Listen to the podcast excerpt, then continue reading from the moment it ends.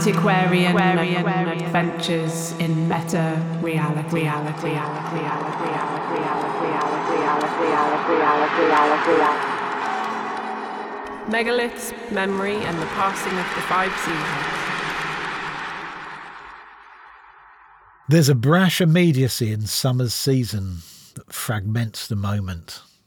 Sometimes it seems to make a William Burroughs esque cut up of our lives. Stonehenge, 1984. From the confines of a Surrey housing estate, there I found myself in the midst of an Iron Age village. Smoke hung like Manannan's mantle over the scene. The ambient grind of music and generator hum pulsed amidst the shanty town of tents and trucks and teepees and benders, swirling around the campfires and makeshift stages. It was the summer solstice night, and the sun's dormant sacrament stirred in sleep amidst the mayhem. Roy Harper, the Enid, Alan Stivell, the Subhumans, the Cardiacs, Here and Now, Inner City Unit, all the soundtrack to my inner world played back to back. We knew nothing of the Battle of the Beanfield to come. We knew nothing of the winter. This moment was eternal. Hawkwind rumbled into the darkness and then again into the light. And we stumbled up the slope to the great stones. A harlequin ragged crowd had already gathered, the white clad druids at their core.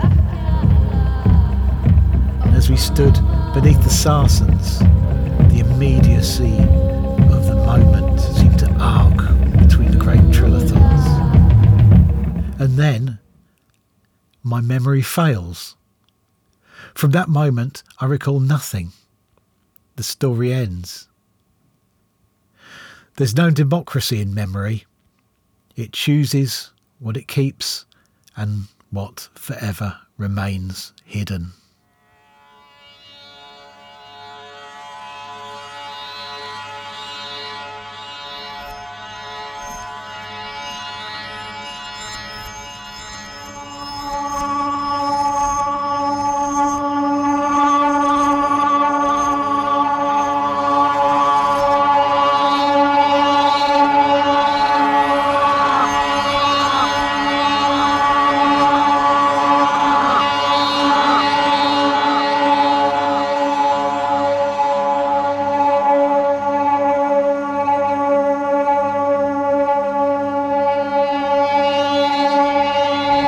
It's about uh, going to an island which could be Stonehenge.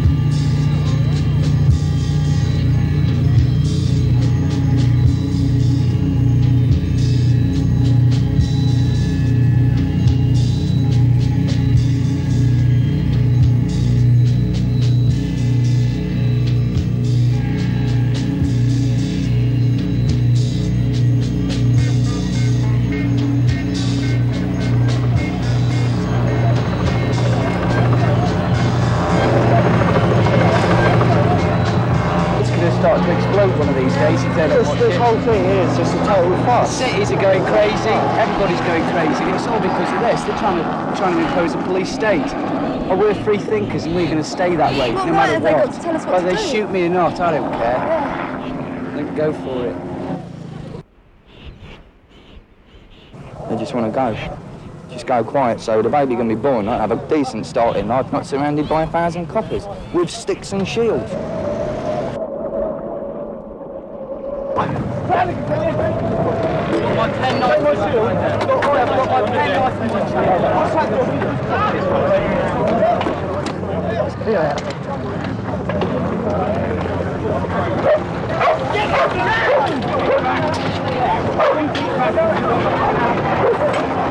Are you still boy?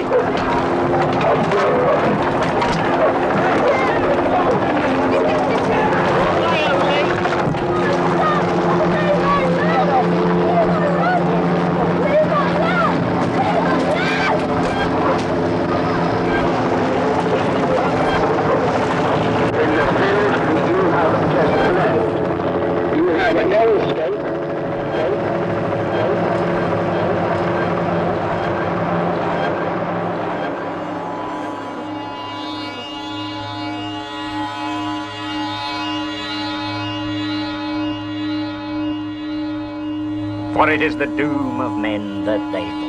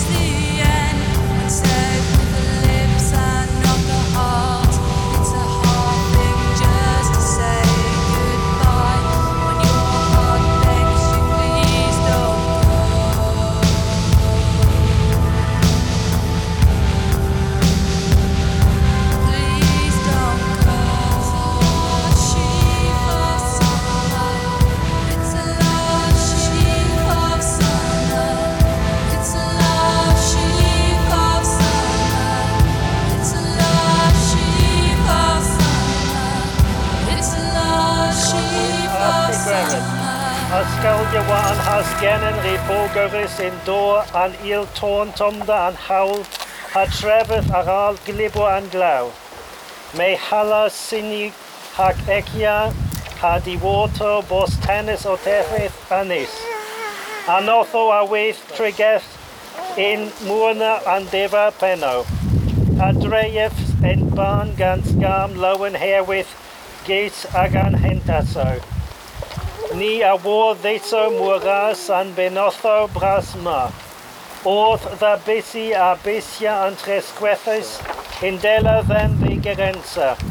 Ag an tia me halo tas coddyn pob bleddenoli an cresians ke parkens ddeith a wyrthian si ha ddagan comfort nins, dre Jesus Christ, agan alwth.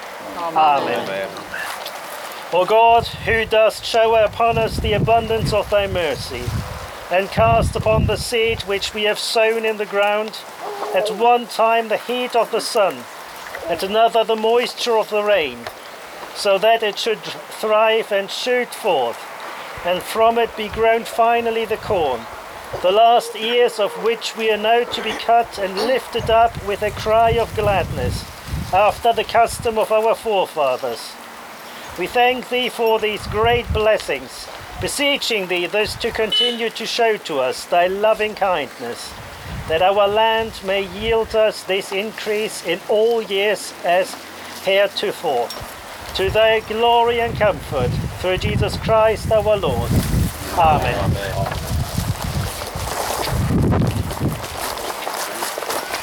First I turn to the east and then I do the four points of the compass. McGinnis, McGinnis, McGinnis. Hundred Guinness, hundred Guinness, hundred Guinness. Penya, Penya, Penya. Hurrah! Hurrah! Hurrah! McGinnis, McGinnis, McGinnis. Hundred Guinness, hundred Guinness, hundred Guinness. Penya, Penya, Penya. Hurrah! Hurrah! Hurrah! McGinnis, McGinnis, McGinnis. Hundreds Guinness, hundred Guinness, hundred Guinness. Penya, Penya, Penya. Hurrah! Hurrah! Hurrah! I haven't, I haven't, I haven't. What have we? What have we? What have we? A neck, a neck, a neck. Hooray! Hooray! Hooray!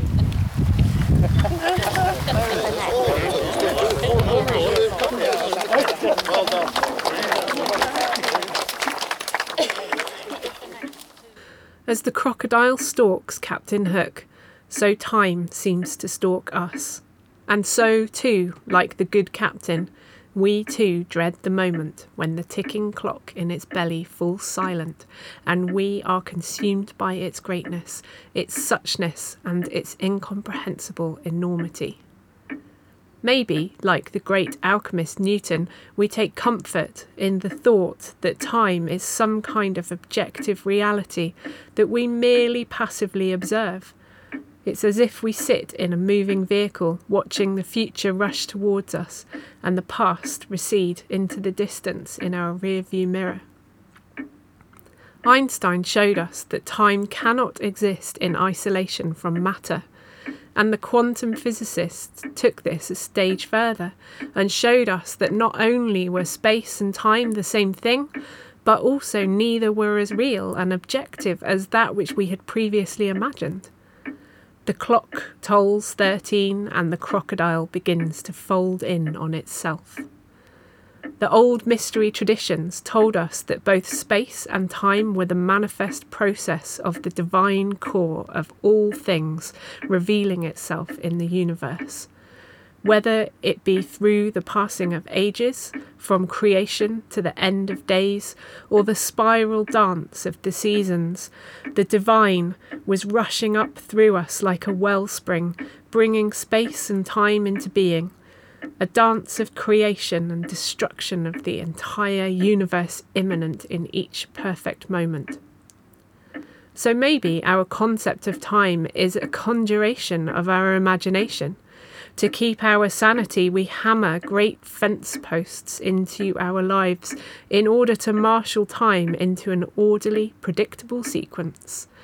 In times such as this, in the midst of the COVID pandemic, Many of us have become isolated from our familiar temporal points of reference. Worldly time collapses and begins to fall away. This may have the potential for the bringing of alienation and madness, but it is also at times like this that what Mircea Eliade called sacred time has the potential to flood in. Sacred time an eternal mythical reality that dwells ever in the shadows beyond our earthly consciousness of time.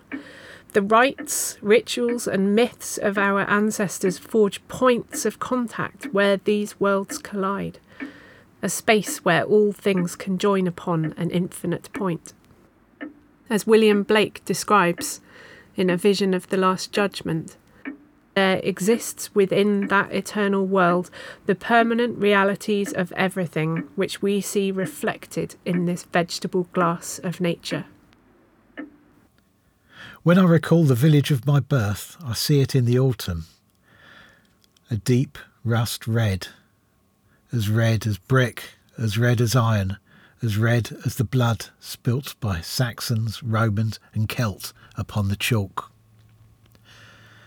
The sun thins to a watery light, and the beech tree billows like the sound of a distant sea, and the dark perfume of leaf mould scent and the rank swathes of nettle and cow parsley colour the day.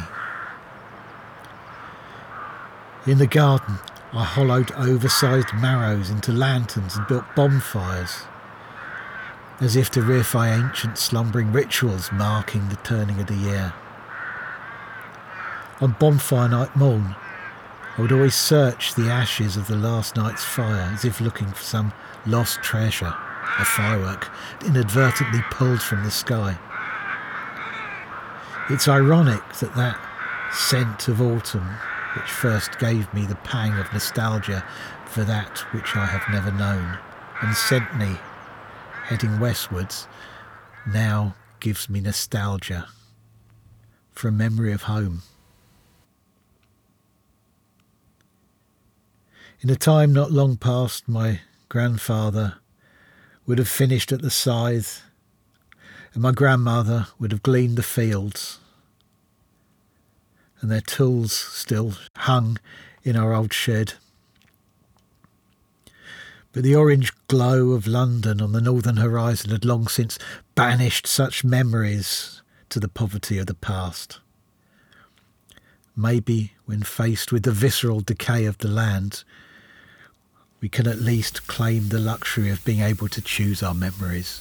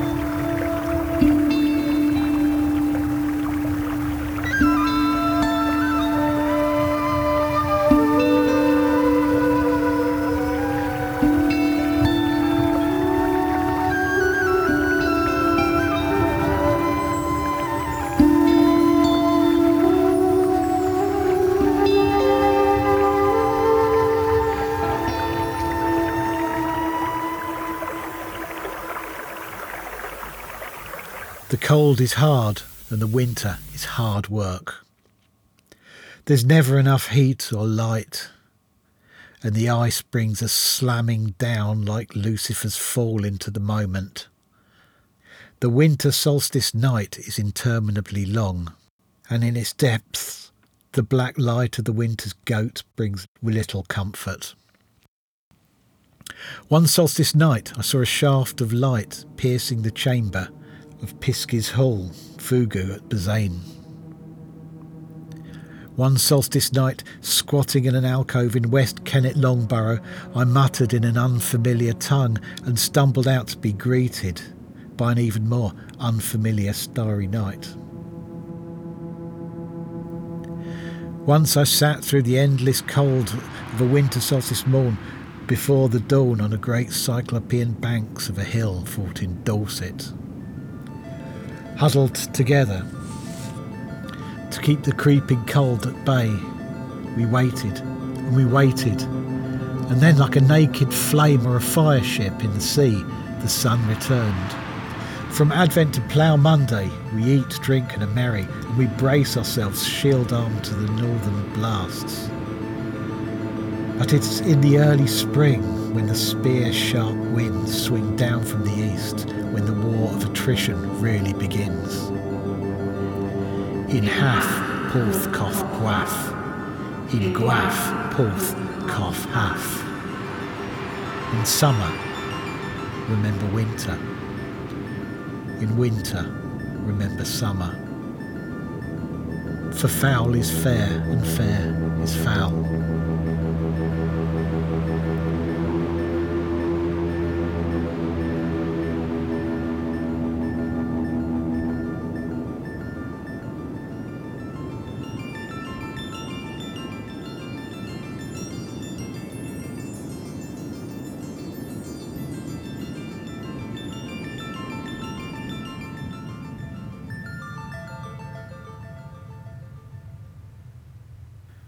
We know of spring's inevitability, but each year it seems to take us by surprise. When it returns, it comes as a benediction, a miracle. The pragmatic part of our being, now delirious from the sleepless nights of winter, can now begin to sleep. As the autumn brings forth the harvest of the land, so now the spring brings forth the fruits of our inner worlds. And as the earth gives up its jealously guarded treasure, the dragon stirs.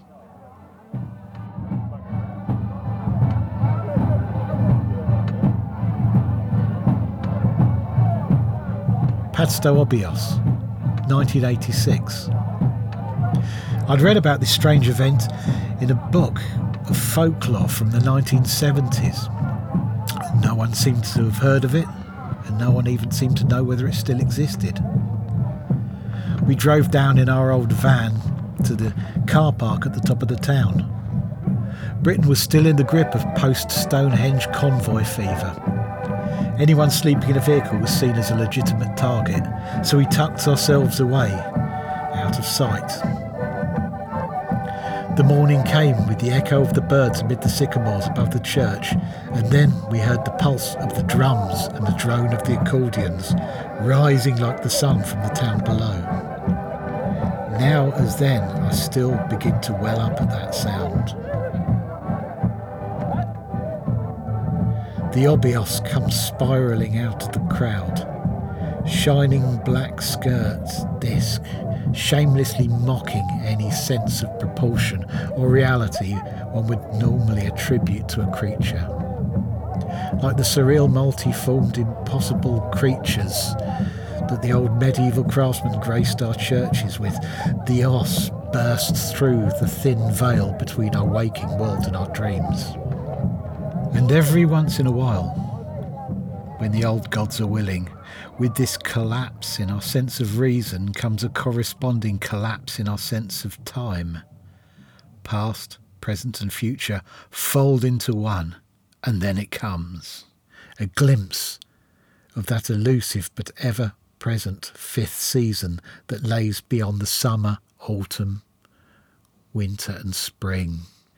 It's there when the first footer passes over the threshold, when the falling apple is consumed, Zeno's paradox, or when the lovers hover at the zenith, when they leap the Beltane fire.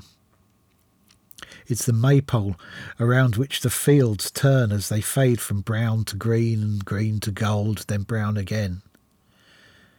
And it is only through that fifth, nameless season, which is everything and nothing, that the other seasons may truly be known.